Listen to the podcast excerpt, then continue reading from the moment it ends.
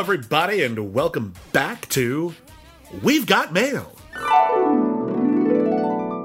This is the podcast where you control the conversation right here at the Critically Acclaimed Network. My name is William Bibiani. I am a film critic, and everybody calls me Bibbs. Uh, my name is Whitney Seibold. I too am a film critic. People call me the fibrous one. They don't. No, nobody no, calls me that. I'm- I'm not even- not even sure what that means. That actually sounds Uh, gross. That I'm fibrous. Yeah, like, like I'm a, you yourself are I am, actually I am like. made of wet bamboo. I'm imagining like cutting you open and you're just full of hair. Instead of blood, just hair comes out. you don't know that. Maybe We're- I could be full of hair. Well, this is already a weird, uh, a weird episode. Anyway, yeah, this is the uh, this is the podcast here at Critically Acclaimed where we answer your letters. You write in letters at criticallyacclaimed.net. And uh, we answer them. People uh, send us uh, questions, questions about the industry or uh, movie history, or if they want movie recommendations. Sometimes they want to challenge us. Sometimes they want to critique our critiques. Sometimes they just want to say hi, and we will say hi right back. So uh, you can email us letters at criticallyacclaimed.net, and maybe we'll read your email on the air. We read as many as we can. We never quite catch up, but we do our best. And without further ado, Whitney, where are we starting this week? Where are we starting this week? We're going to start with Johnny Starlight. Hey! Uh, Johnny Starlight is written in a couple times, but we like when Johnny Starlight writes Johnny in. Starlight rocks. She is a wonderful person. Um, hi, Bibbs and Mr. McCule, K E W L. Hmm. Um, Rockmeister McCool is my write-in name. Yep. And all of the any spelling you can think of is correct. They're all right. Yes. Uh, hi, Bibbs and Mr. McCool. So a couple of years ago, you guys made an Oscar predictions Oh. For the 2018 Academy Awards. Yep. You guys made a wager that whoever made the least amount of accurate predictions, you two would do a commentary track for the loser's worst movie of 2017. Hmm. Bib's worst movie was Transformers: The Last Knight. Whitney's was The Book of Henry, and Whitney lost, as, as I often do, Yeah. You've beat me before.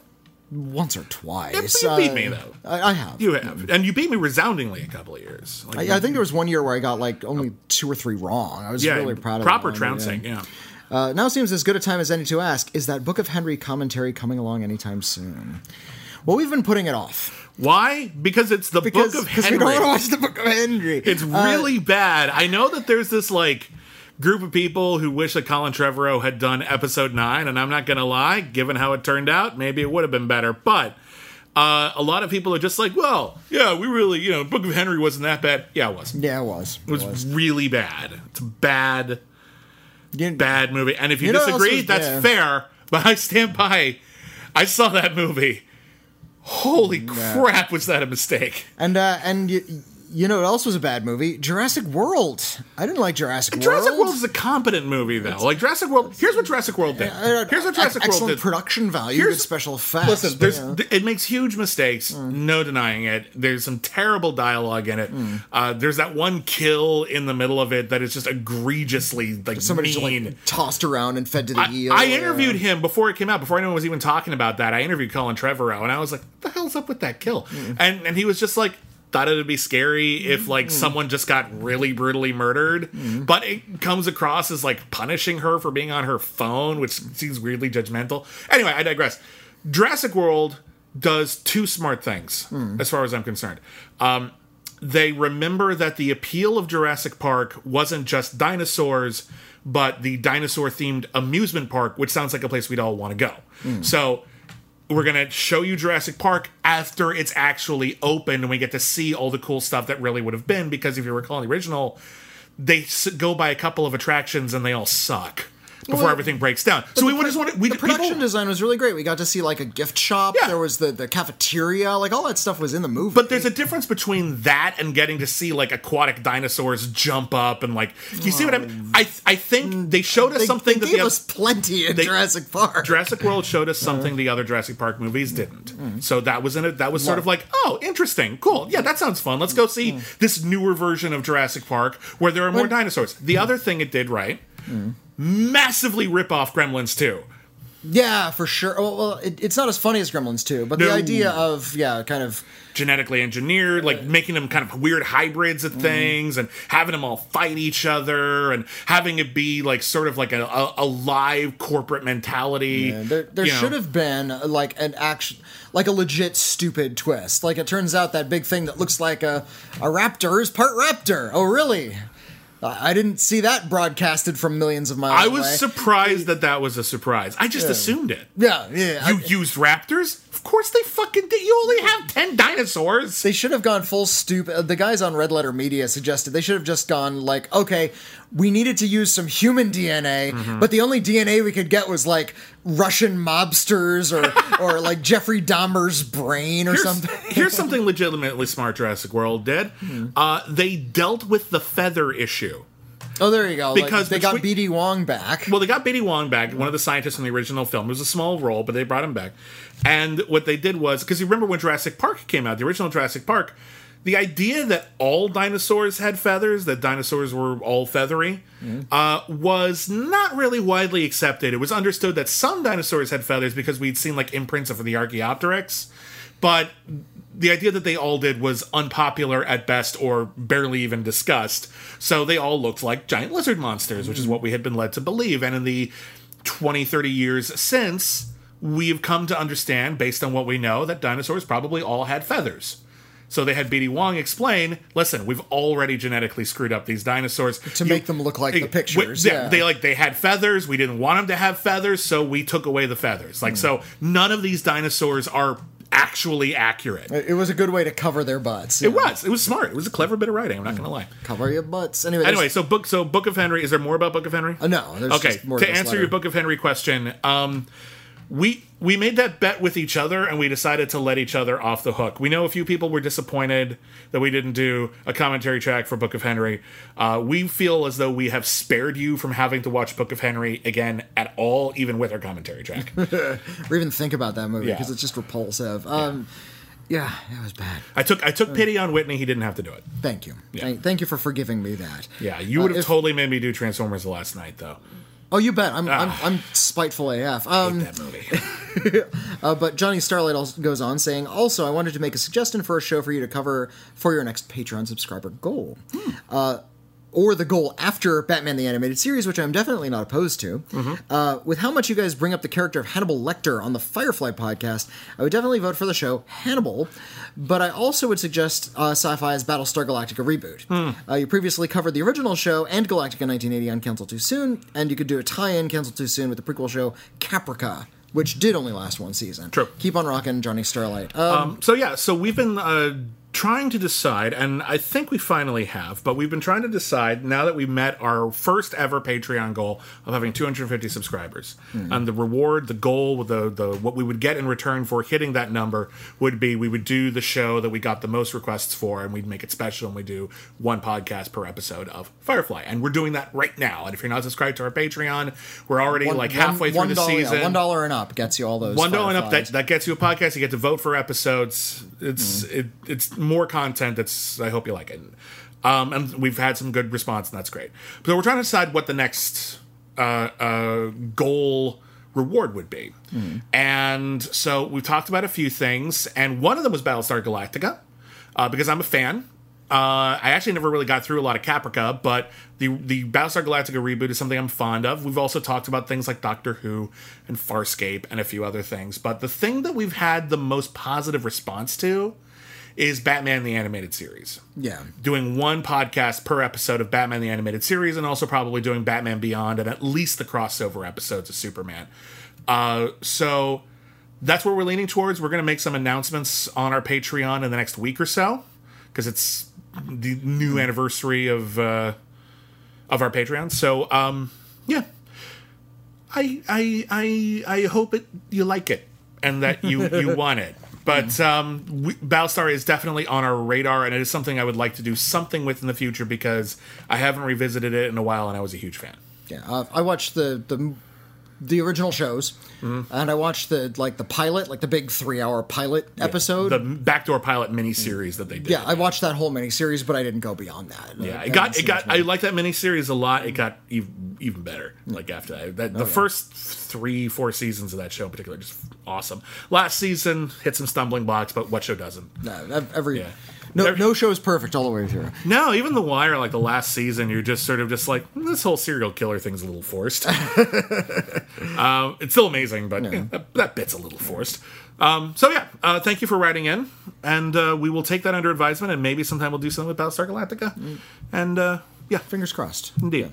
What's Thank next? you for the suggestion. And yeah, if you have other suggestions of things you would We- want to see, let us know. Even if we don't read your letter, uh, we will see that you voted We- for it, that there's enthusiasm. We always So, um, appreciate suggestions, and we don't always take them. We don't always take them in a decent amount of time. Like Mm-hmm. sometimes we do them like a lot later, but we're always interested in suggestions. We do want to do stuff that you think is cool. Yeah.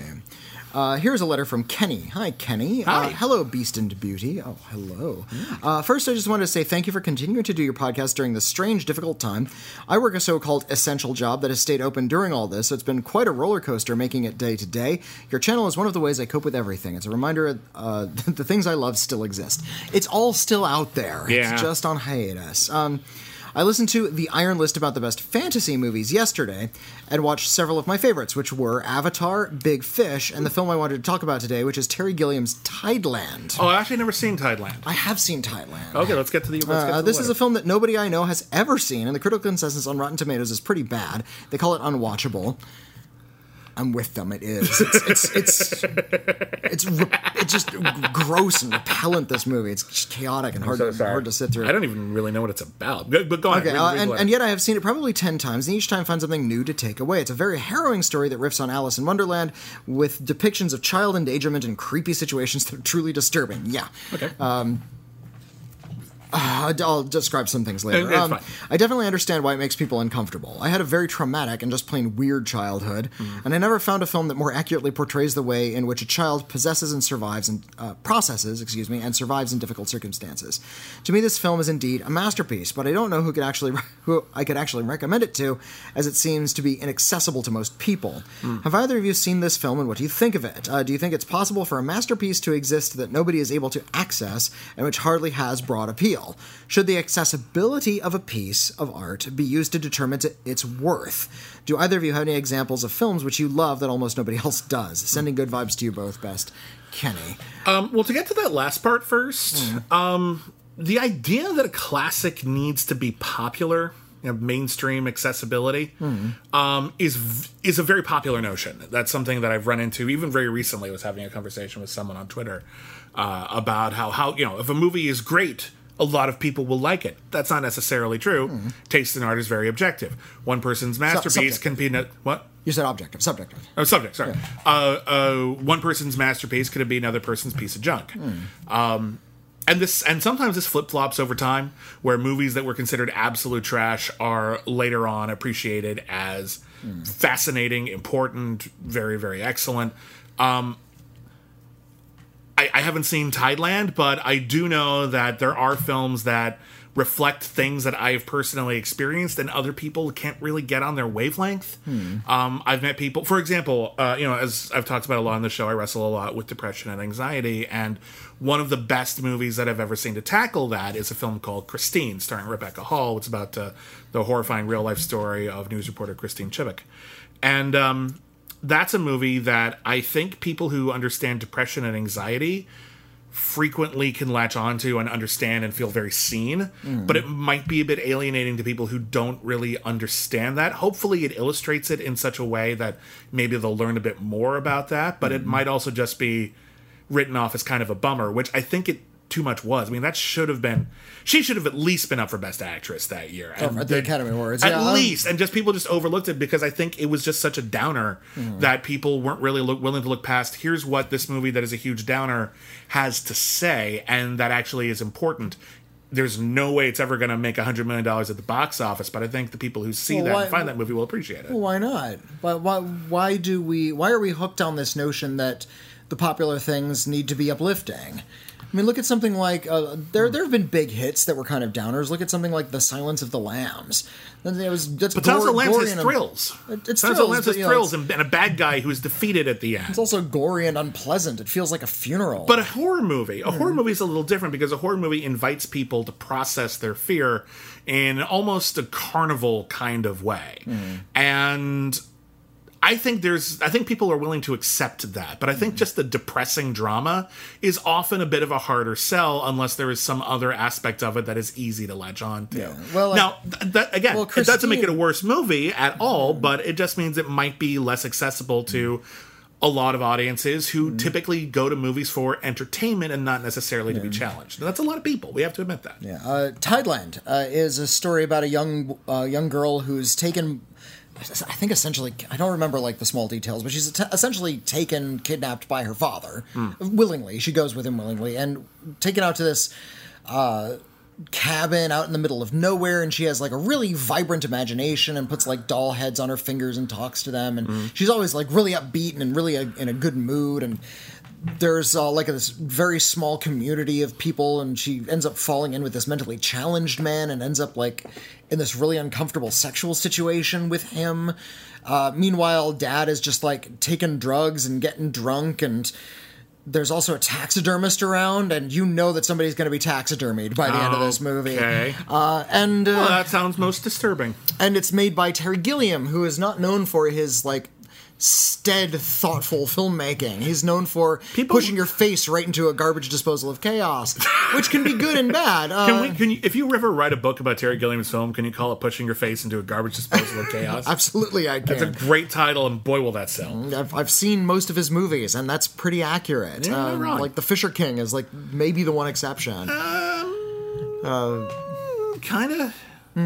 I think Baron Munchausen has some upbeat stuff by the but end. it, it's it's also pretty. It's like a whirligig movie. Just everything's the constantly Fisher King has a mass around. murder in it. Like there's they're all Yeah, but they're all films that have a lot of depressing. It's not like elements. a centerpiece, though. It's that that film's mostly conversation. Even if you look at something really mainstream, he did like uh, the Brothers Grimm, which I don't entirely dislike.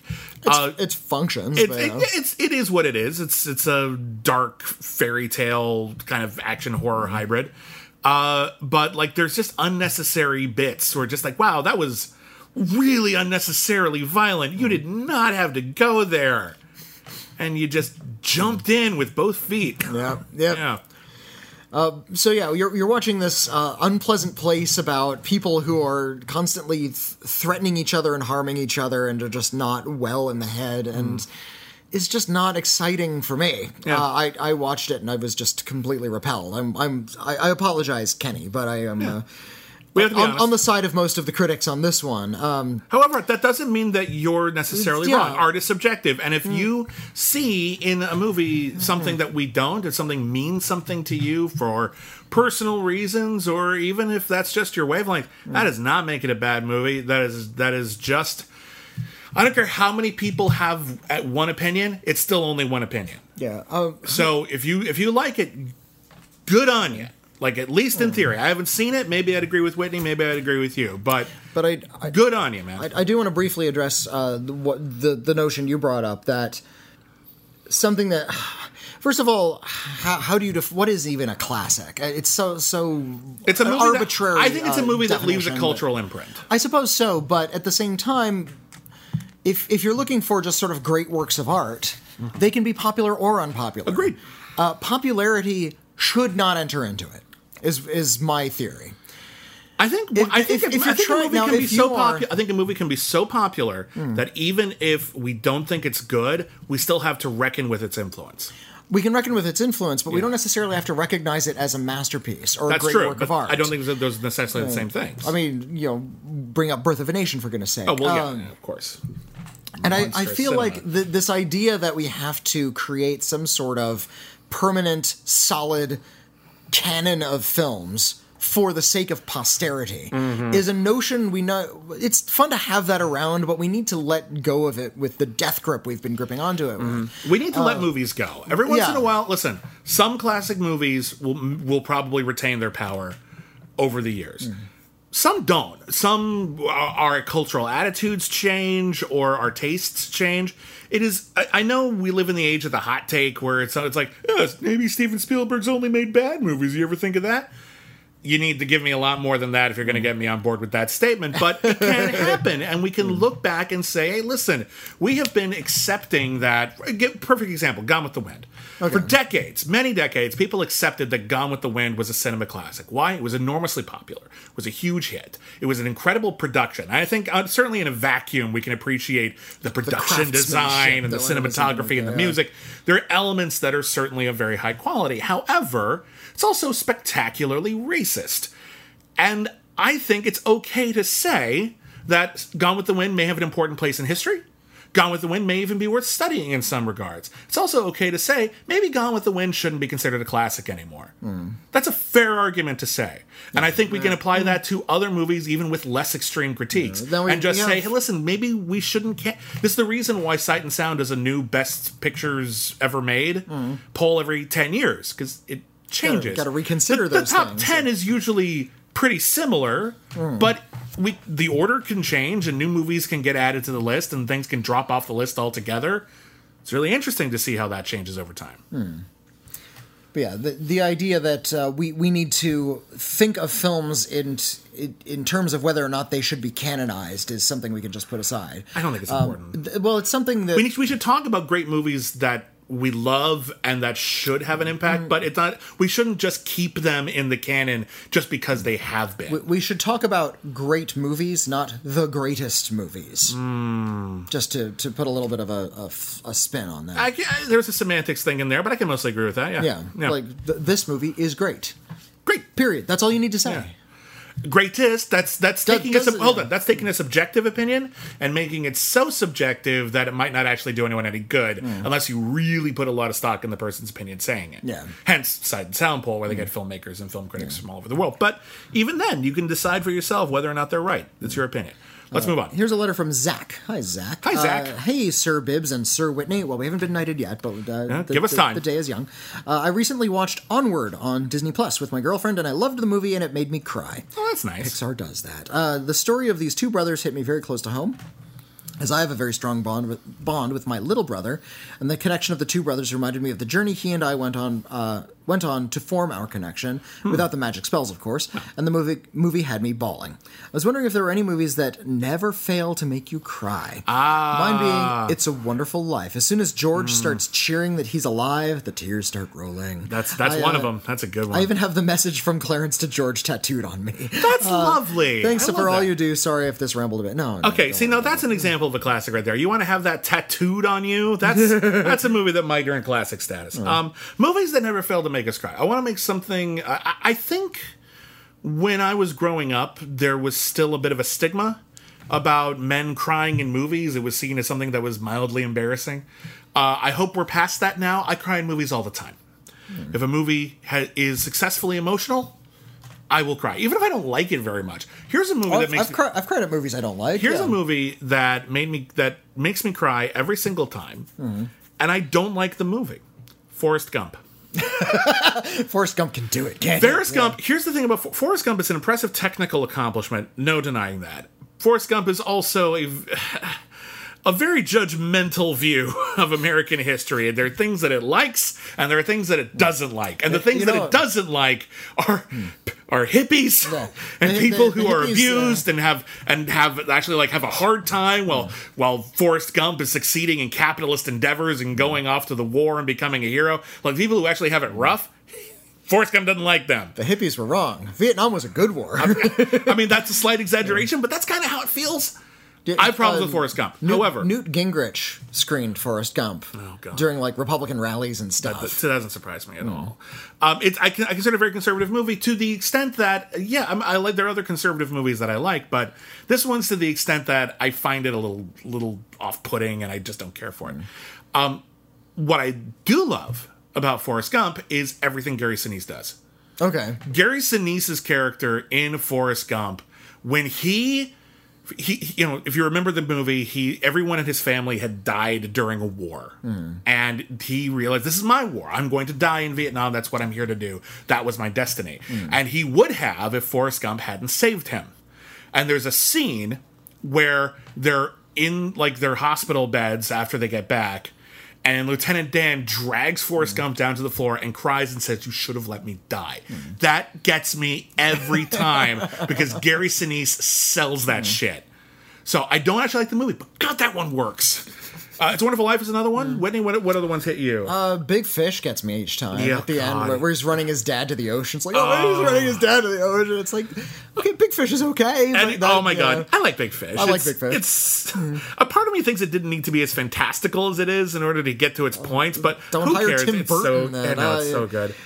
Uh, yeah, Big Fish is a really good one. Mrs. Uh, Miniver. always makes you cry. Oh my god, the ending of Mrs. Miniver. I'm not going to ruin it for you because it doesn't. It didn't end where I thought it was going to end. Um, if you haven't seen it, Mrs. Miniver is a story about a British family during the Blitz in World War II. It was made during World War II.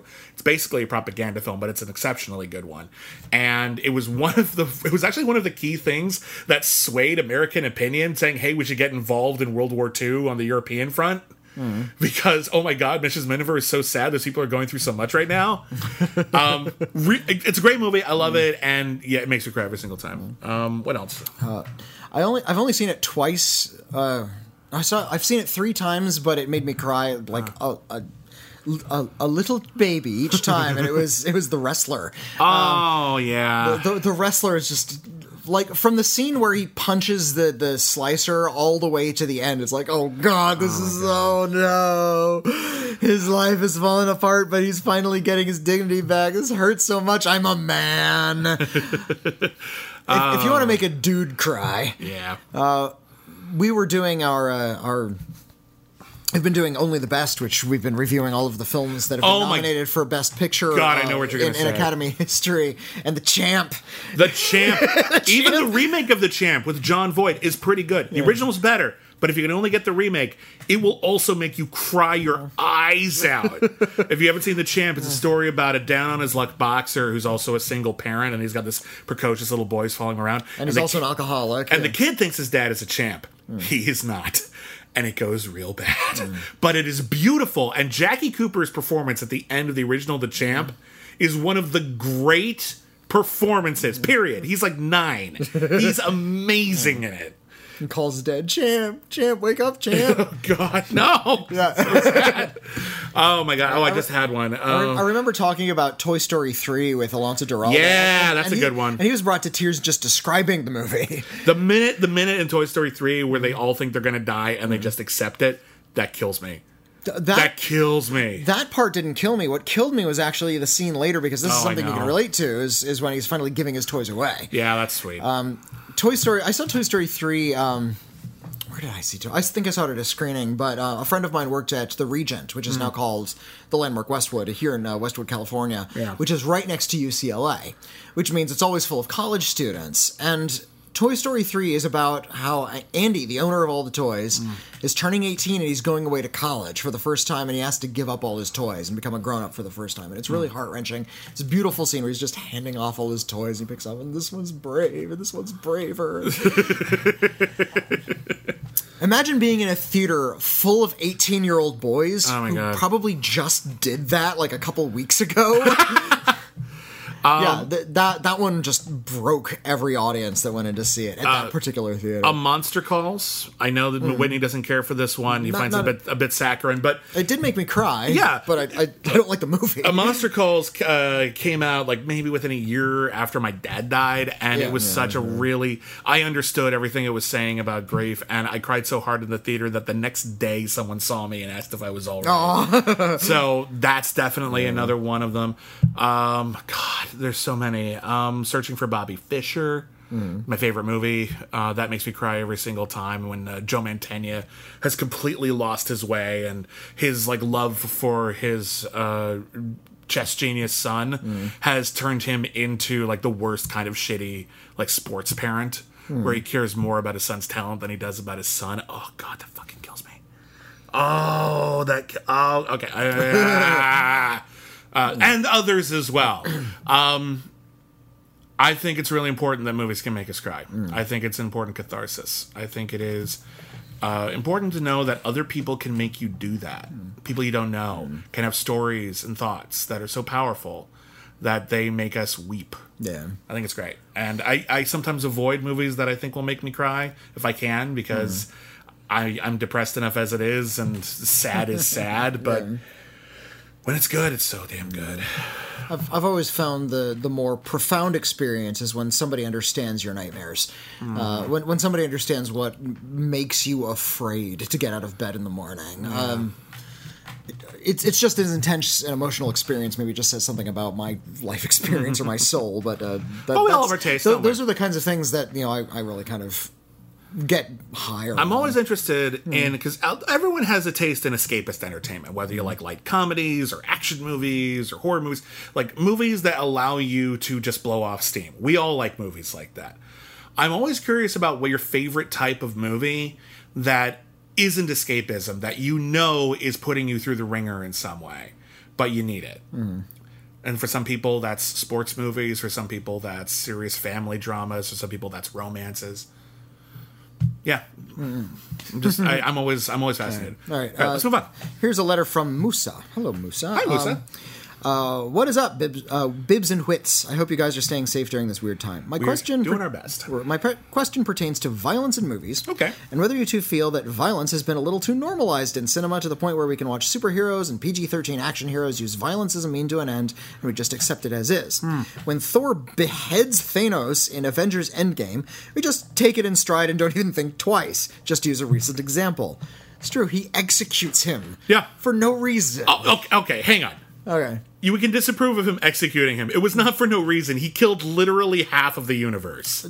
To be fair, but what is what is killing Thanos going to do? I know, I know. Now it's Listen, half I- of the universe plus one. I agree with you, but it wasn't for no reason. Okay, fine. If you believe in the death penalty, that's as that's probably I- I the suppose best so, yeah. possible example of it. Um, I asked because uh, what if, what has been going on with Disney Plus and the slight alterations they've been making to movies that might be a little too sexual for their target demo, Mm-hmm. such as with Splash adding CGI hair so we don't see too much of the mermaid's butt, along with small edits to the Avatar hair sex scene. Oh, I hadn't, hadn't heard about that one. oh yeah, they took they changed that one too. Gosh, and other it's the hair. It's this fantasy anyway. I, it's um, it's sexual. I get it, Hmm. and I'm actually glad someone finally agrees with me that that's weird and kinky. Uh, it is the way they have sex. it but, is. uh, I, people don't talk about that. I'm like, this is how we have sex. It's also how we train our dragons. Hmm. Um, hello. Is anyone going to come? I'm watching this the first day in a theater, and I'm like, no one's going to talk about this, huh? this is kind of weird. I'm, I'm gonna shove my thing in a tree. Um, Yeah. What? uh, it's weird. uh, add to the fact that they moved Love Simon, the TV show, to Hulu because it wasn't family friendly. It's it's like the safest thing. It's just has gay characters. That's just Mm-hmm. I actually, I actually still haven't seen that one. that's just homophobia at work. And uh, and they fired the showrunner of the Lizzie McGuire revival for the same reason. It was too adult. Mm. Uh, these things just got me to think about what we consider family friendly and why mild sexual things are too risque, while superheroes beating each other senseless for two hours is totally fine. Yeah. Anyways, thanks you for the endless content. It has provided me with an expanded vocabulary on how you like to think about movies and stories in general. You guys are awesome. Well, thank you. Thank you for that. Uh, to answer your question, um, hypocrisy is the answer you're looking for. Uh, for many, many years, Hollywood, whether it was in the Hays Code, uh, when the studios were self censoring themselves, or whether it's with the Motion Picture Association of America, when studios would do anything to get a marketable rating, uh, even dramatically change and even ruin their movies. Um, we, in the industry, we have long policed sexual content more stringently than we have violence. Because for whatever reason, it's more acceptable to have someone shoot a hundred bad guys, but we just don't happen to see any blood, than it is to see two naked people kiss. Now, I understand that people have different levels of things that they are concerned about their family and their kids uh, uh, being exposed to in art. I even appreciate that depending on your views, you may pr- be particularly interested in making sure that um, people in your family are. you, you, you don't want them getting messages you disapprove of. Yeah. I can appreciate that. But it is interesting that we are so eager to like just sort of roll with a superhero executing a guy without due process and not see a small part of mm-hmm. Daryl Hannah's butt in Splash. Man. If you see the original shot in Splash, you see nothing. Yeah, you You see, see the, nothing. You see the bottom third of her buttocks. That's yeah. kind of it. If, yeah. if she was wearing short shorts, you get just as much. It's ludicrous that they added that. Like absolutely ludicrous. Like and it was a bad effect. Oh, too. it's terrible. Yeah. I mean, it's brief, thank God, but like, it doesn't look convincing, and it's over nothing. It's not even nudity. Uh, well, it's it's a little bit of nudity, but it's not like It's implied sexual nudity. nudity. It's implied nudity. It's, It's, not actual nudity. There's nothing in there. I, I watched the clip, the original clip. It's not even risque. Yeah, that's It's it's the same as if you're wearing a swimsuit, man. It's like nothing. Yeah. I've I've come out against uh, a certain kind of violence in movies before. Now, I want to say as clearly as I possibly can, I don't mind violence. In fact, I love it In movies. In movies, that is. Clear. Uh, I, I don't mind. I don't like violence in real life, but I love violence in movies. I, that that Evil Dead remake where somebody gets a chainsaw shoved f- like fir- like tip first into somebody's face. Uh-huh. That's awesome. I saw. I just, just- saw Quentin Tarantino get impaled through the eye in Planet Terror, and I was like, "Yay!" like there's- Planet Terror. I just rewatched it today. It's so damn violent and very fun. Yeah. So on-screen violence is fine if it's wielded correctly. Yeah. The, the kind of violence I object to is not the violence itself; it's the idea that the violence might be conveying. And I feel that there are a lot of action movies that try to normalize violence as a, a solution to problems. Yeah. Uh, and this is something we get now when you're dealing in sort of like a, a like a fantasy territory like superheroes it might not be as bad Maybe. but at the same time people take those movies really really seriously Well, they, they get are- really involved in like the plight of those characters I think the way that our aspirational heroes, not every hero is aspirational, Hmm. but I think when you put a Superman cape on somebody and then you show him killing people, it's different than if the Punisher does it. Yeah. I think if you show Captain America killing, I mean, World War II is different. You know, it's a period piece. I, Mm, all right. I would argue that the context is already there, but I would argue outside of that context, seeing Captain America kill people was a little different. Um, it's interesting that we have acceptable levels of violence. Hmm. like if, if you saw a captain america movie like Yeah. think back to the joe johnston film the captain america film and it shows him in in world war ii like actually killing nazis He's shooting a gun. but it's but it's as violent as hacksaw ridge See, that's see that's why, a little why is why is that too far? I mean, it's the same violence. Because here's hmm. here's why I think it's too far, uh-huh. and and we can have a debate over whether superhero movies are allowed to jump out of this box or not. Hmm. But when you have an aspirational hero like Superman or Captain America, someone whose Supposed values are supposed, kids, yeah. someone whose values are supposed to be something we can get behind, and you show them casually killing people or killing people without consequence or even consideration, that sends an awkward message. I think it sends a bad message. Um, if you want to do a dark story about superheroes, that's fine, but you have to, you know, decide. watch Super at some Yeah, point. like yeah. you have to decide what messages you want to send, what context you want to send, mm-hmm. and sometimes it's in good taste. There's a lot of very violent superhero movies that I like a lot. Mm. Sometimes it's in poor taste because I don't think this is what the target demo really needs right now. Maybe that's me. That's my interpretation, but. A case in point here, and something I've talked about. Uh, we recently passed the one year anniversary of Avengers Endgame, and people were talking oh, about. it. golly, I have problems with that one. I know people, I've, but pe- I've been very vocal about it. people were talking about it online and uh, mostly it was in pretty positive terms like hey remember i know we're all socially isolating right now but like remember how a year ago we all got to go together and see the conclusion to this big story together and mm-hmm. experience these big moments together and wasn't that a nice theatrical experience and the mm. answer to that is yes mm. that's great that's the best possible thing.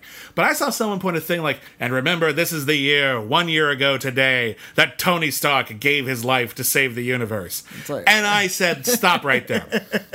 because, yeah, okay, he's he he he stopped Thanos. Um, I still take issue with that ending. I don't think that's First a all- particularly heroic thing to do. First of all, they had already saved the universe. yes, of course. Everyone was back at that point. Yeah, and then listen, we had to keep the, the gauntlet from Thanos, and we had to win the war against his, his army and everything like that. There were immediate concerns of violence. However, at the end of the movie, and hey, listen, we're talking about the end of Avengers Endgame. It's the most It's the most popular of all movie ever time. made. I assume you've seen it, or you would have seen it by now if you were super interested. So we're going to talk about the ending. Um, at the end, Tony Stark takes the Infinity Gems off of the gauntlet, puts it on his Iron Man suit gauntlet, and says, "I am Iron Man." And he snaps his fingers, and a whole lot of people die.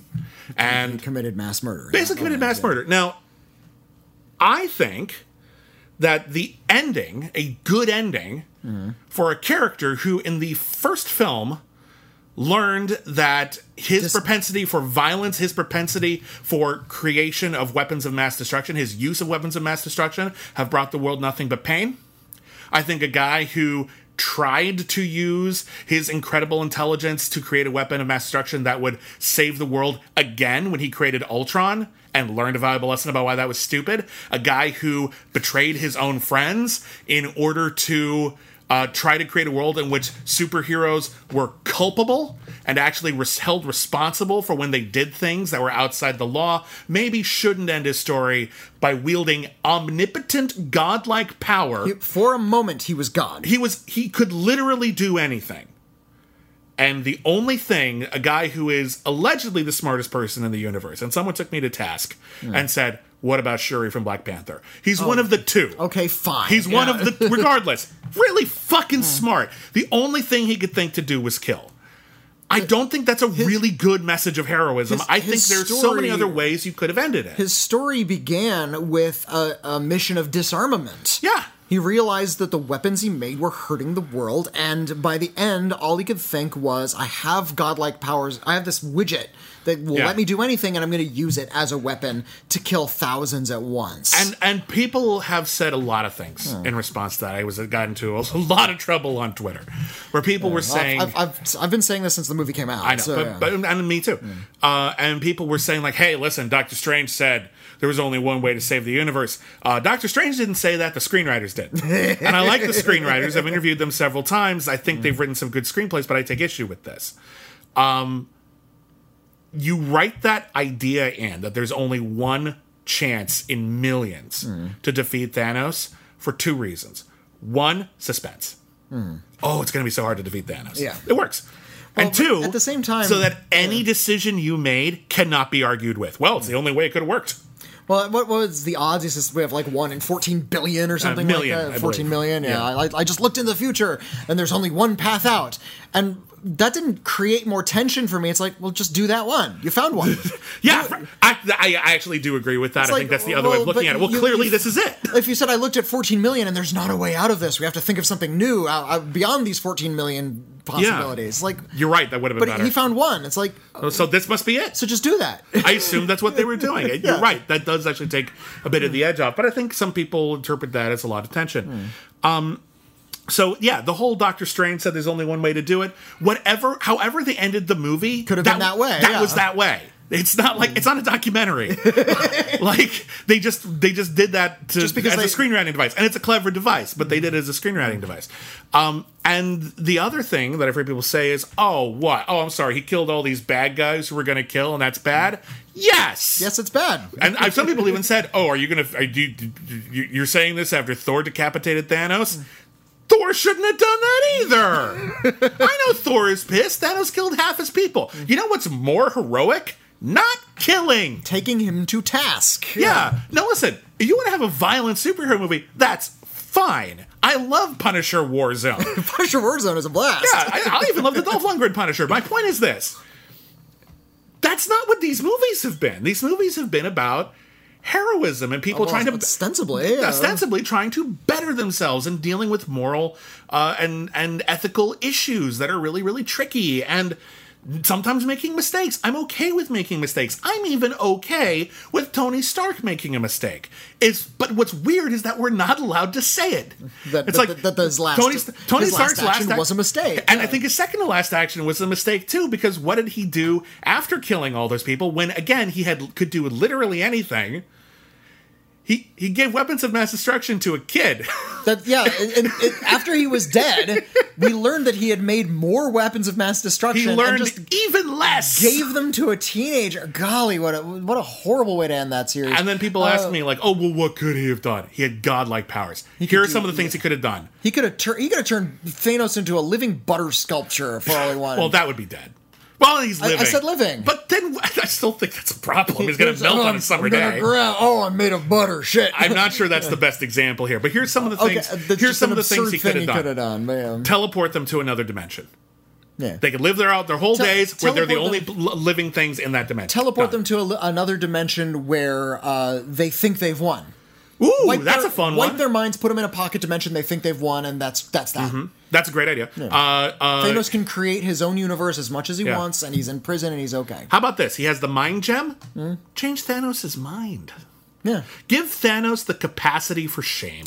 Stop time for literally centuries and talk to Thanos. I like that. That's a very Doctor Strange ending, You- but I like it. You can't age. We're stuck here together. It's our it's our job to talk each other into these things. I like it. I like it. It's they- a it's a little thin. We need they- to come up they with more details, but that's a good like there's a good thought there. Slurp pop. They pop back in. Thanos is a skeleton. Mm-hmm. Tony Stark's an old man. It's like, and I talked him out of it. You know, it took, took that much diplomacy. There you go. Yeah, there's that would have been a great ending. there's a ton of different stuff here. I firmly believe Hmm. the best ending to Man of Steel, the best ending to Man of Steel. Man of Steel. the yeah because it's another one where people really took issue with the morality of its Oh, yeah, ending yeah. where not only did superman decide the only way to stop zod was to kill him which i'm a little sympathetic to that because human lives were immediately in danger Hmm. i'm a little sympathetic to that he could have flown to outer space but whatever uh, and I, even at the time when the movie came out, we had a debate about the ending of, the, of Man of Steel, where we were talking about how, oh, look at all this devastation in Metropolis. And my theory was, it's a comic book movie maybe it was mostly evacuated and actually it wasn't that bad and it was just structural damage. And then sure enough, Batman v Superman doubled down and said, no, Superman killed a lot of people. Yeah, well, and so also- I was taking, I was giving the movie too much credit. And a lot of people, well, not a lot of people, but some people have said, well, maybe yeah. Tony Stark didn't kill all of them. We don't know that until they tell us. And if they tell us that, okay. I'm going to tell you that right now. Fine. But at the end of Man of Steel, I firmly believe the best ending to Man of Steel is not a huge fight between Superman and Zod. Hmm. Superman stops Zod from terraforming the Earth. He has hmm. sent all the Kryptonians back to the Phantom Zone or whatever. I forget the whole details. And it's just Superman and Zod. Hmm. And they're facing off. And they're looking at each other. And Zod is pissed. Well, because, but, but Zod only had one option because we actually knew, knew his mission statement going in. yeah. And his mission statement was to protect Krypton. Yes. And guess what Krypton is now? Krypton is just Superman now. So if, if all of his armies are wiped out, yep. and there's only one Kryptonian left, and he's protecting Earth, Zod should have immediately, without even thinking about it, said, "I'm now your ally." He, well, I'm I think he's I'm allowed going- to have a speech, maybe like a bit of a misdirect where you think he's going to fight him. Yeah. And then what he says is, yeah, well, I, I was born for only one reason to protect Krypton, Mm. and I'm going to do whatever it takes. And then he gets down on one knee and swears fealty to Superman. Yeah, that should have been and it. And Superman says, You've done horrible things and we're going to go to jail. And Zod says, I will willingly go to jail. Like, that's. Because you're my lord, yeah. Because that's what he. That's his definition. That's his stated purpose. And boy, would have that been a great ending. It would have been surprising. It would have been satisfying. You could have, if you still want the fight between Superman and Zod, just put it earlier. take it- yeah, just or- put it earlier. Or take, or do what they did in Superman Four, put it on the moon, film it better this time. Yeah, I don't know. Like, there's a ton of different things he could have done, and I know someone's like, "Oh, that wouldn't be satisfying." You know what's satisfying? A good ending. And I know you want giant fights, but sometimes not a fight. what, you know what's one of the most satisfying confrontations between hero and villain ever? Hmm. Princess Bride. We're- To we're- the pain. yeah. Without going into more detail, just in case anyone's young and haven't hasn't seen it, that is one of the great endings. Just the it sets thre- everything aright, threatening each other without a fight. but it is not a huge sword fight, and well, there it works. There's there's still a sword fight between uh, Count, Count Count Rugen and, and yeah, Rugen, Toy- but, uh, Rugen, yeah. Hmm. but that's a different thing. That we we had the action. We Yeah, don't need well, another one. The other one's the, other point one's is we, we got action in there. My favorite uh, recent Hmm. blockbuster that inverts everything. The biggest scene, the biggest action scenes are right at the beginning, Uh-huh. and the climax has three characters in a quiet hallway in the basement of a hospital, and it's World War Z. Oh, I thought you were going to say Rogue Nation, which Oh, also has a really quiet, which has, too, has yeah. a surprisingly like these, muted these, like, really quiet climaxes are just as satisfying. yeah, like there's a lot Uh, of tension in the climax of Mission Impossible like, Rogue Nation, World- but there, it, the biggest action sequence is at the beginning. Yeah, World War Z actually like shrinks as it goes, and it still feels like it's building. It's good really point. great. Like it opens with like millions of people or Yeah. zombies are stacking on top of each other so they can climb over walls and stuff. And there's a lot of special effects. And then yeah, they have to find the cure, but it's in the basement of a hospital, and there might be three or four zombies down there. Mm-hmm. And the Brad Pitt character has to sneak down there and like hide from the zombies and take it and go back out, and it's really tense. Yeah. and it's a perfectly satisfying way to climax the movie. I agree. There's tension can come from more than violence. I think another great point here is the end of Revenge of the Sith, where it's a huge fight between Obi Wan Kenobi and Oh, God, Anakin yeah. I want to see them fight. I want to see them fight when they're young, Hmm. when you know they're they're they're spry, when they're as powerful as they're ever going to be. I do want to see that fight. I don't want it to go on for twenty goddamn minutes and they're jumping on robots and skiing over lava. I am not invested in that fight sequence because you're going to do a bunch of cool choreography. I'm in it for the characters.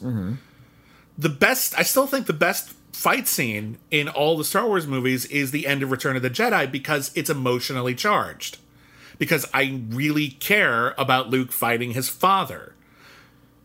I don't care about Obi Wan fighting Anakin, and that should be all I care about right now. Even though I know the ending, like it should be this sort of Greek tragedy kind of hmm. feeling.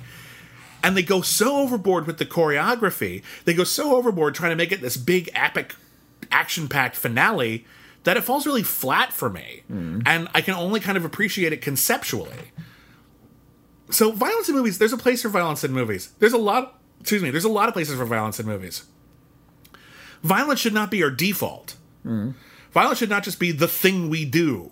Violence Yeah. should be something we do when it's appropriate for the scene. And sometimes when you're dealing with stories about people who are heroes, violence is a terrible way to handle a scene. and um, th- there are some uh, like act like quote action heroes that I've for some reason made like concessions for. Hmm. Indiana Jones murders a lot of people. That's heroic. Uh, Well, they're Nazis. Yeah, to be fair, Mostly they're Nazis, Nazis. Yeah. especially in that third one. Where, Yeah. uh, well, it's actually World War II and shit. Yeah, well, it's it's- just before, but like, yeah. yeah, right before World War II, there's actually Nazis in actual uniforms. Hitler is in the movie, for goodness sake. Yep. Uh, he doesn't kill Hitler. It's not that kind of movie. But, uh, No. but he gets his autograph. It's such a weird scene. I love that scene, but that's such it's, a weird it's, scene. it's a strange scene, but it's it's it's actually really funny. Um, very- very effective. The funniest Hitler scene you'll ever see, um, uh, outside of the producers, perhaps. Um, but and yeah, James Bond is another one because James Yeah. James Bond. But Well, I'm he's got license to kill. He's actually like, if James Bond kills someone, it's because he has to. That's the implication.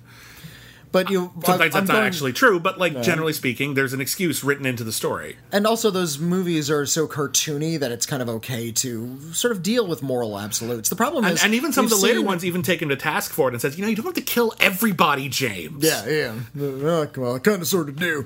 Um, but yeah, we've seen it so often. Mm-hmm. So many action movies where violence is considered just the logical conclusion, the expected conclusion. There, think of all the people who are mad that Batman has never killed the Joker. No. And listen, you can have a complex conversation about how people that the Joker kills are kind of on Batman's head because he still doesn't solve the problem of the Joker. Mm. I would argue that killing the Joker does not solve the problem of the Joker. Killing the Joker proves the Joker right.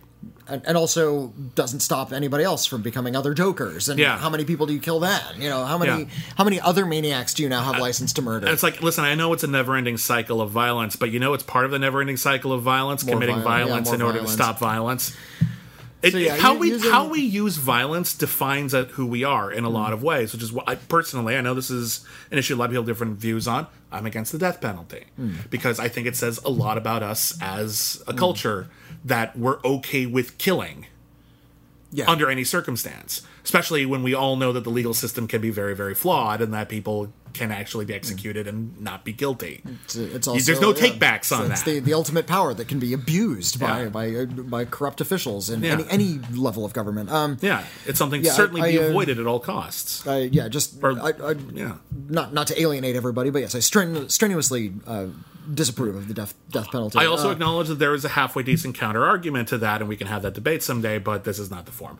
We should move on because I think we've gone down a big old rabbit well, hole. it was a big question. It I is a big I think, question. Uh, I just and don't you know this idea that that violence is considered just sort of fun fluff and sex isn't. Uh, Yeah. For like.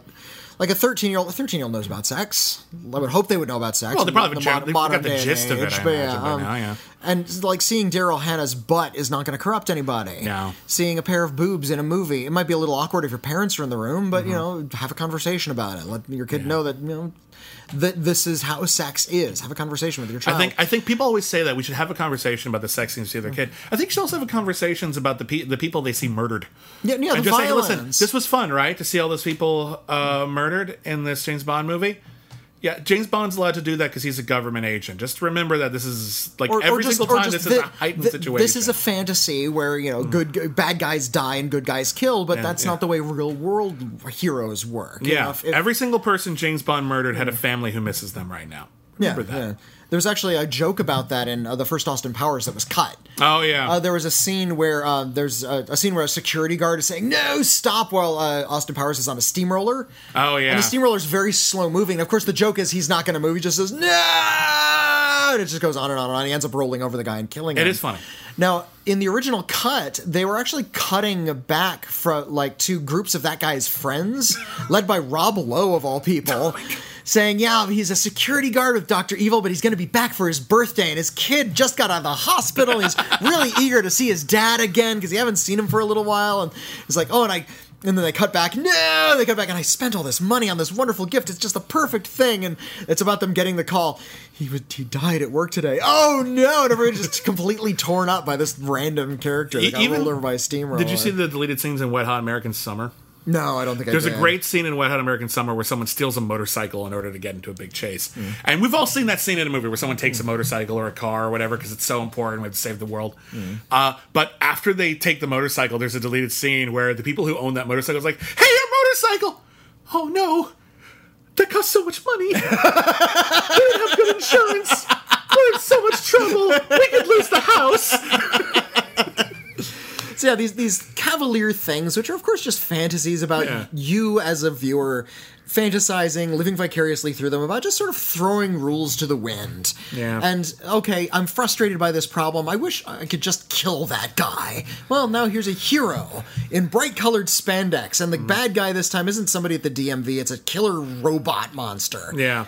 And now you can watch a guy in a colorful outfit rip the head off of a giant robot monster, and a little bit of your violent fantasy is sated. And listen, there are certain superhero stories in which the violence that is perpetuated by the hero is sort of representational of an important form of sort of justice. Hmm. Um, look at like the black exploitation heroes of the 1970s, hmm. for example, in which they, Yeah, were, yeah, the- they, yeah, they would use violence, but often that violence would be against corrupt police, for hmm. example. The people that Yeah, the the audience deserve vengeance in some yeah. regard, you know, like probably feels a lot of animosity toward and would like to see violence against, just not in real life. Now, given the tone that some of those movies strike, that works.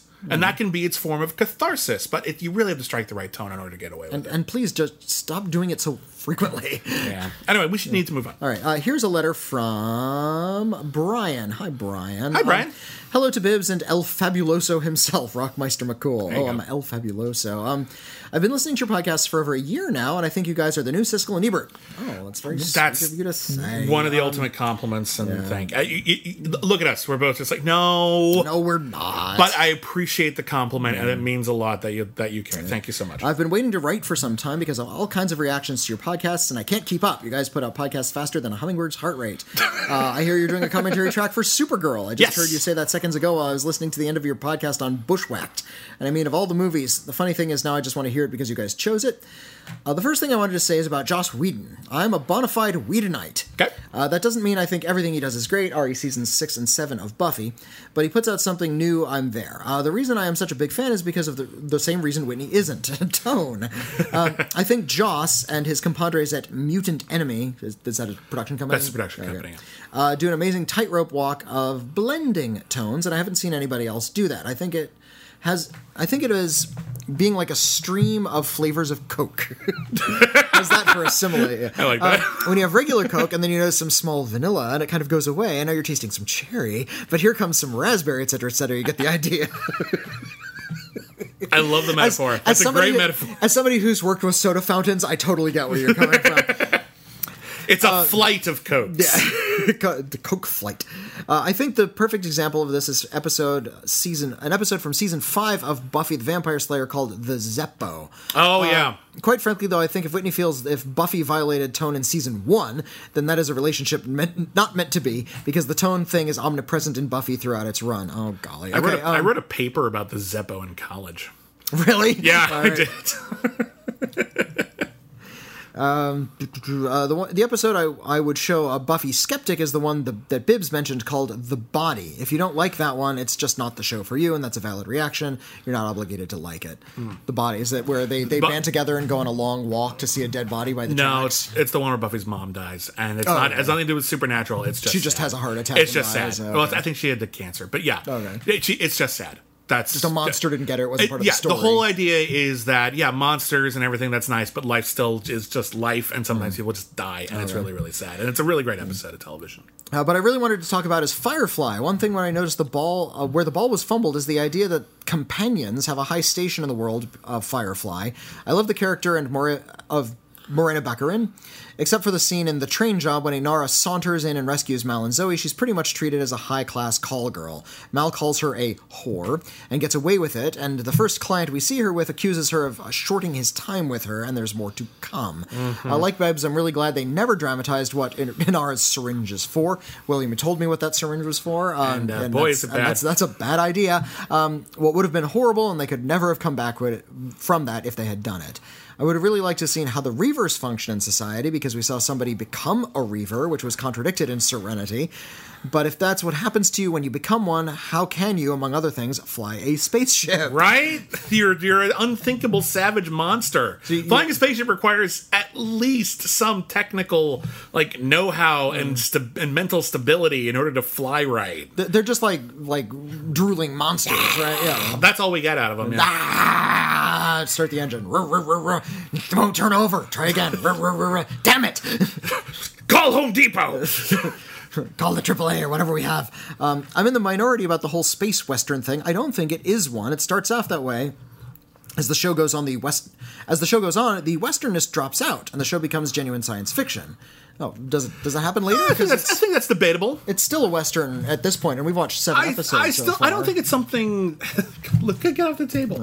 Um, I don't think it's something they ever would have gotten rid of entirely. But I do Hmm. think, if memory serves, we do end on a spate of episodes that feel less westerny. Or it's more in space. Yeah. Um, every now and then, I think some things will look westerny, but I think that's just window dressing. None of this takes away from my enjoyment of the show. I love the characters and the stories. It just gets better and better, and it goes on. Uh, it's, and, and it goes on, so it's so frustrating that it only lasted one and one, uh, lasted one half of a season. And I'm looking forward to hearing Witney's opinions as the show as you continue watching it. Um, also, switching gears, uh, every, everybody gives you a top ten list. Here's my top ten movies that I think are really terrific. Okay, just really terrific. Uh, it's real fast. I want to talk about uh, the Joss Whedon stuff in case anyone's wondering why that's so relevant. Uh, if you're not a member of our Patreon, patreon.com slash critically acclaimed network, um, as I think we mentioned uh, towards the beginning, we're doing Firefly uh, as a podcast, one episode per episode of Firefly. And some of the things that we're talking about are some of the ways in which Joss Whedon's writing you know, it has aged poorly in some cases, in which uh, Firefly struggles a bit, in which it wants to say that uh, sex work is a vaunted and celebrated position in the world of Firefly, but on the actual show, we spend most of the time with Mal, who disapproves, and so the actual attitude towards that feels completely hypocritical. Um, we have issues, but I, I generally speaking, I'm a fan of most of Joss Whedon's work, and um, thank you for writing in about that. Now let's go with your uh, list. And now he has a top 10 list of uh, just favorites. Uh, Out of the Past, uh, Goodfellas, The Man Who Shot Liberty Valance, haven't seen. Uh, Oh, we almost did that the other week for uh, the critically acclaimed uh, yeah, streaming but we did too. Paint Your Wagon instead. Oh, Thanks, voters. Liberty Uh, Valance is so damn good. You need to see that someday. I think you'd like uh, that. the. Rules of the Game, which I have seen. Uh, Brilliant. Airplane, Shaun of the Dead. Hilarious. Uh, Modern Times. Um, Okay, actually, I don't think I've seen Modern Times since I was very young. Um, yeah, it's been a while. It's been a long time for me. Yeah, Um, I've, I've seen City Lights more recently. Sam. Yeah, Uh, and the Gold Rush as well. Uh, Joss Whedon's Marvel's The Avengers, Okay. uh, Once Upon a Time in the West. Oh, and, it's so good. And this is Spinal Tap. Oh, God, I don't like Once Upon a Time in the West. And Oh, this is so Spinal wrong. Tap. Uh, speaking of Out of the Past, I was stunned to hear it wasn't included in either of your top tens or as even as an honorable mention of noirs. I'm curious as to why both Hmm. of you didn't feel it was list worthy. Personally, I think it was the quintessential film noir and proof of one of cinema's great tragedies that the young Robert Mitchum didn't play Philip Marlowe. Well, that's true. Yeah. Mm. He played Philip Marlowe later on in the 70s uh, when he was an older man. I'm not a fan of those movies, Mm. um, but he would have been really good young Philip Marlowe. I like him.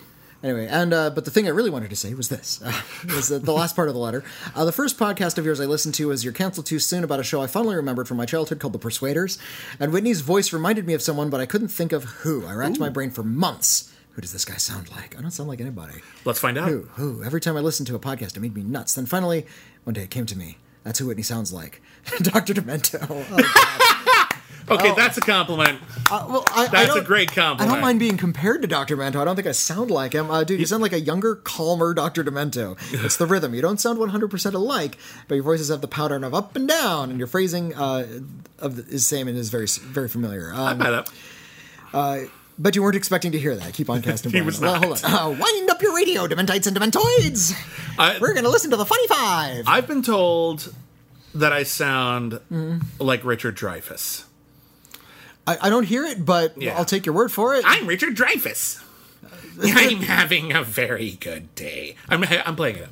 What, what does that sound? What, what is that? I'm having a very good day from Let It Ride. No, I know what, the, what it's from, but your voice doesn't sound anything like Richard Dreyfuss. I don't know, man. I've just been told I sound like Richard Dreyfuss. Tell me who I sound like. Be honest. I'm curious. sound Um, like William Bibiani. People should sound like you. uh, regarding the film noir, we did an episode of the Iron List a few months ago where Witney and I chose our picks for the best film noirs ever made. That is actually a very tough list to write. Oh, There's yeah. a lot of great stuff. We left off not only our list, but also our runners up.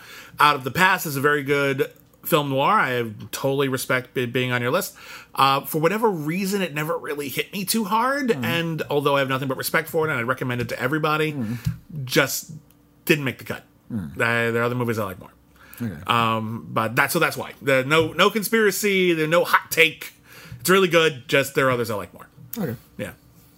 Have you not seen it? Or? I, I've seen it. Yeah, I, I like it fine. list? Just didn't make my list. Yeah. Uh, no reason it didn't. You know, ask me today, it might. Uh, there's, it. It. The, again, to go back to what we were talking about earlier, this idea that we need to codify something for posterity Hmm. is. Uh, you know, it's it's a fun thing to debate. It's Sure. what a lot of internet discourse is based on, but it's not really helpful when it comes to actual discussions Here- of art. Here, here's, uh, here's something that I do think is relevant, though. When people like us will do an article in which we're gonna, or podcast in which we're gonna recommend what we think are the best film noirs ever, hmm. and we leave a movie out. Hmm. That's a movie that doesn't get like pitched to people who might not otherwise have seen it. That's true. That's, So that there's there's a downside, and I understand wanting to pitch up and say, "Hey, listen, you didn't put Out of the Past on your on your list. Hmm. I think you should have. I would like to leave a comment saying, by the way, Out of the Past is also great. Okay, well- that's a great comment. that's a great comment. Yeah. And you know what? I would like to hereby recommend Out of the Past. Please do. Out of the Past is really great. Excellent. Did I put the Big Heat on my list? I don't think I did. I don't think you did. Watch the Big Heat as well. Yeah, watch The Big Steal. That's a really underappreciated Robert Mitchum film noir. Hmm.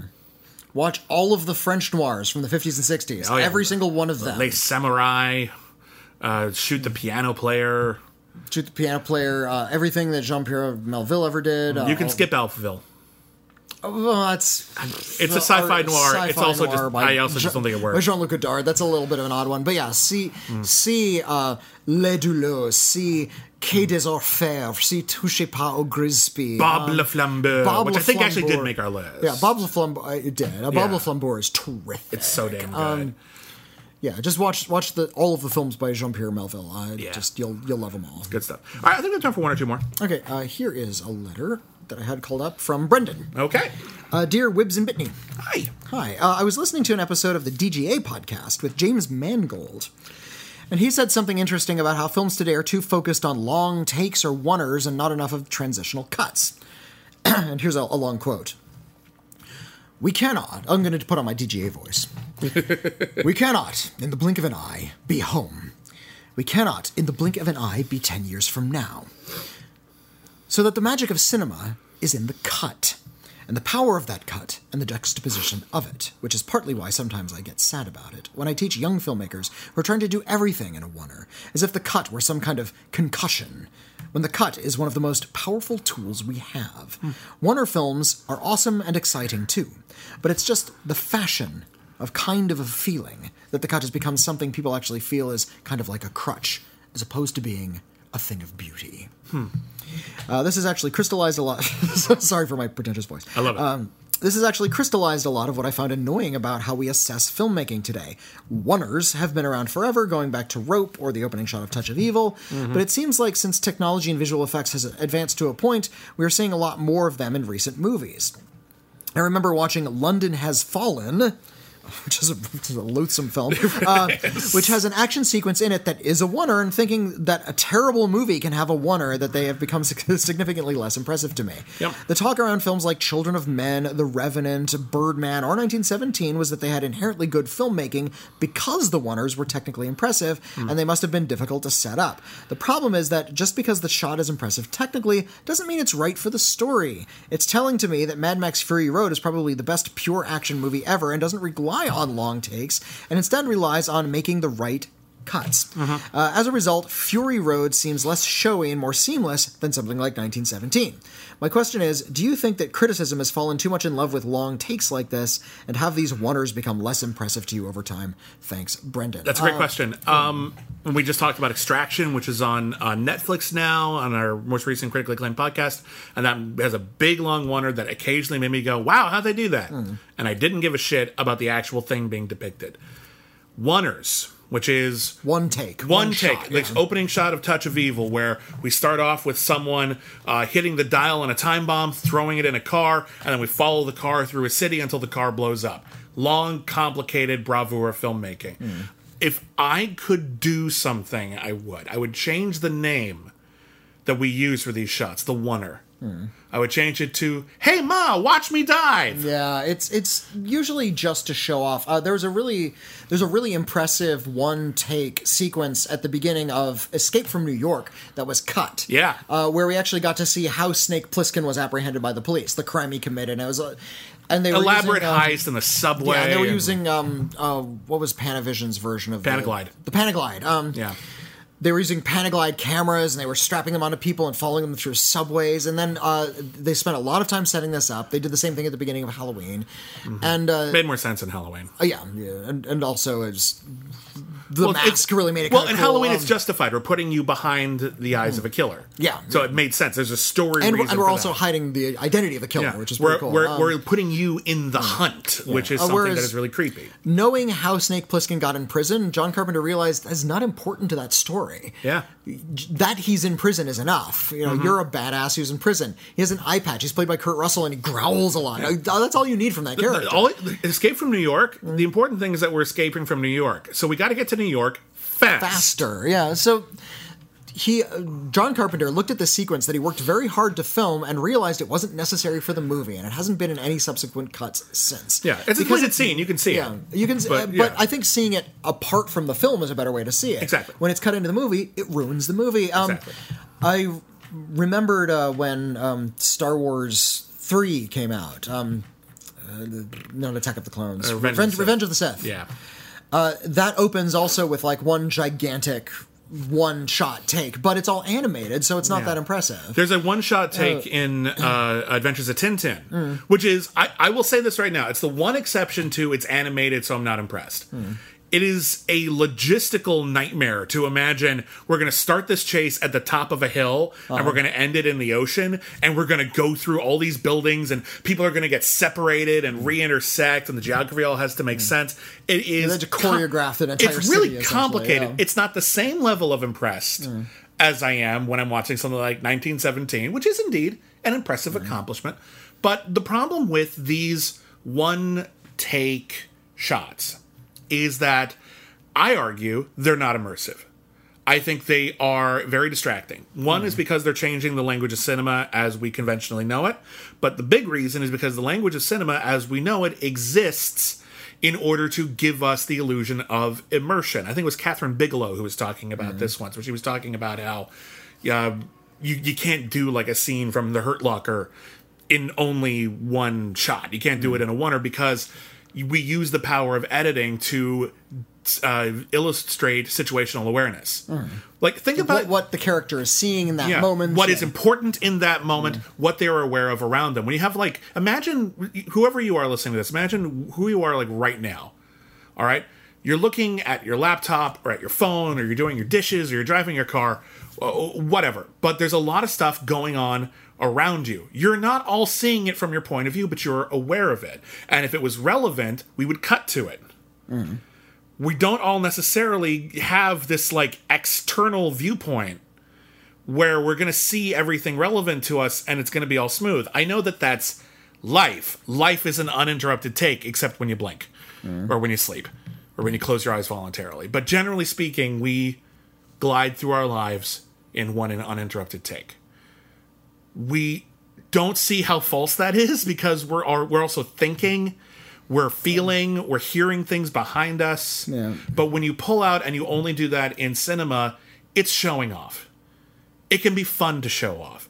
There's a lot of movies that like to sort of say like, "Oh, I'm going to do it one better." Mm. And that can be really really exciting provided you find a place for it. Yeah. If there's no place for it, you're just doing it to do it, and that's not for the story's sake. That's for your sake because you want to show off. Yeah. Um, if you want a truly impressive one take movie that you're impressed by the technicals of it, but you also realize that the function of doing it that way was actually a good way to ponder the way time moves. Watch Russian Ark for God's sake. Oh, Uh, okay. Russian Ark was made in the early 2000s, 2003, I think, when uh, digital cameras were still a bit of a novelty for mainstream feature films. Yep.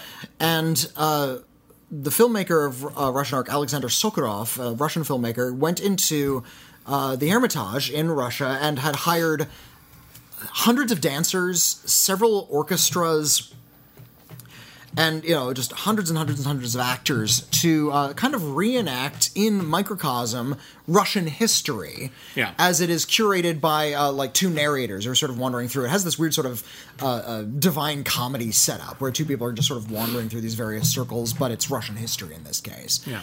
But all of that sort of plays as background, and all of it in sort of trying to condense time. You do realize that's kind of the function of history, isn't it? And you're hmm. actually thinking about the way time stretches and elongates the more you think about it. Hmm. Uh, and also, it's very impressive because that was im- probably impossible to pull off because they're wandering through this gigantic building hmm. that just strike up orchestras at just the right moment. Yeah. The last shot is they're pulling out, and hundreds of people flood into the streets. Mm-hmm. That's really impressive. Yeah. But it wasn't done for the sake of it. They had a reason to do it that way. Yeah. Um, another one, uh, another other films that do it that way, like uh, I know you don't like him, but Gaspar Noé does this to good effect. Yeah. um, where he does. I a haven't lot seen a of these, lot of his movies, He does a lot fair, of these yeah. really like ta these like long one take shots where he's just sort of le- leaning really close in on people, and they're rushing around and they're panicking, and those kinds of shots are, I think, better when they're trying to make you really uncomfortable. Yeah. And so Gaspar Noé seems to understand that that if you can't look away and you're seeing something really horrible, that one take is just going to make you feel a little bit more sick, and that's his goal. He wants to make you a little bit disgusted. When Sam Mendes makes 1917 with one take, there's no reason to do it other than to do it. There is no good reason that 1917 I- had to be you- done You in know, one someone, someone made a point to me. I wish I could remember who it was. Hmm. That the one thing that is you get Hmm. from 1917 being in one take that you might not appreciate otherwise Uh-huh. is actually not the timing. It's actually the geography. And you get to see just how close all of these things are. Hmm. And how we start off with a tranquil setting and then 20 yards from that, there's the foxholes. Okay. And then 50 yards from that, there's the enemy lines. And then 50 yards from that, there's a decaying cityscape. Like when you just see just like it's sometimes hard to wrap our heads around the actual physical realities mm-hmm. of war. And I think 1917 does an interesting job of that. I wish it kind of had more to say about that, other than wow, it sure is sad. But like, I, I do think it accomplishes that, and that's an excellent point. okay, no. Um, there's a movie that I actually really really like that was done um, in that uh, uh, mold, uh, and it's a small film, and I think. You know, doing this one take uh, thing in a low budget film is a little more impressive. You know, you're working with less resources; it's more complicated. Um, it's part of it is a lot of independent cinema is hey mom watch me dive because you're trying to get noticed Yeah. you know this independent cinema is this just big pile of movies and it's really hard to rise to the top so if you got a gimmick it makes sense you push it um, but a really good example uh, that i really like is a movie called running time uh, directed by josh becker and starring bruce campbell um, and it's largely overlooked. It's really fun though. I don't think I know this movie. It's No. good. It's uh, it's all done in one take. It, it's faked, I'm sure. I don't. I haven't seen it in a while. I couldn't recall where the cuts were, but I'm pretty sure they're there. Um, Bruce Campbell gets out of prison, walks out into uh, you know into the parking lot, gets in a van where all his friends are there uh, to pick him up, and they immediately go to their next heist. it is just fast paced criminality. Of course, the heist goes wrong, and they all have to run away. But it's all about the intensity of that experience. Um, so that's a fun one that people don't talk about a lot. And if you can track it down, I don't. I haven't checked to see if it's available on streaming. Um, it's certainly a good time. Yeah. Uh, and it's a it's a fun, uh, somewhat impressive. Uh, independent crime movie that's pretty well made. Um, so that's that. Um, so I think that's good. Okay, that's good. that's We're good. good. For, that's good for the week. Uh, we we covered a lot of topics. Thank you everybody for writing in. Uh, we love being able to talk to you and talk about the things that you're interested in. Um, it's always fascinating to hear what other people are thinking about movies because movies can be a very personal experience, Mm-hmm. even for film critics who have to write about it and share it with other people. Um, so it's really, really great to get so many other perspectives and to learn more about what you're interested in. Thank you for that. Uh, if you want to write in, once again, our email is letters at criticallyacclaimed.net. Uh, you can email us about anything at all, and we will sure try to get it on the podcast, uh, which we do every week. Uh, you can follow us on Twitter at Critic Acclaim. I'm at William Bibiani. I'm at Witney Seibel. If you want a ton of bonus content, you head on over to patreon.com slash critically acclaimed network, uh, where at every single tier there is a backlog of stuff for you to enjoy. We hope you really, really like it. Um, we got Star Trek podcast, Firefly podcast, Oscars history podcast, uh, uh, Disney podcast, uh, and uh, more cool stuff is coming. Actually, pretty soon we're gonna, as I said, update our tiers a little bit.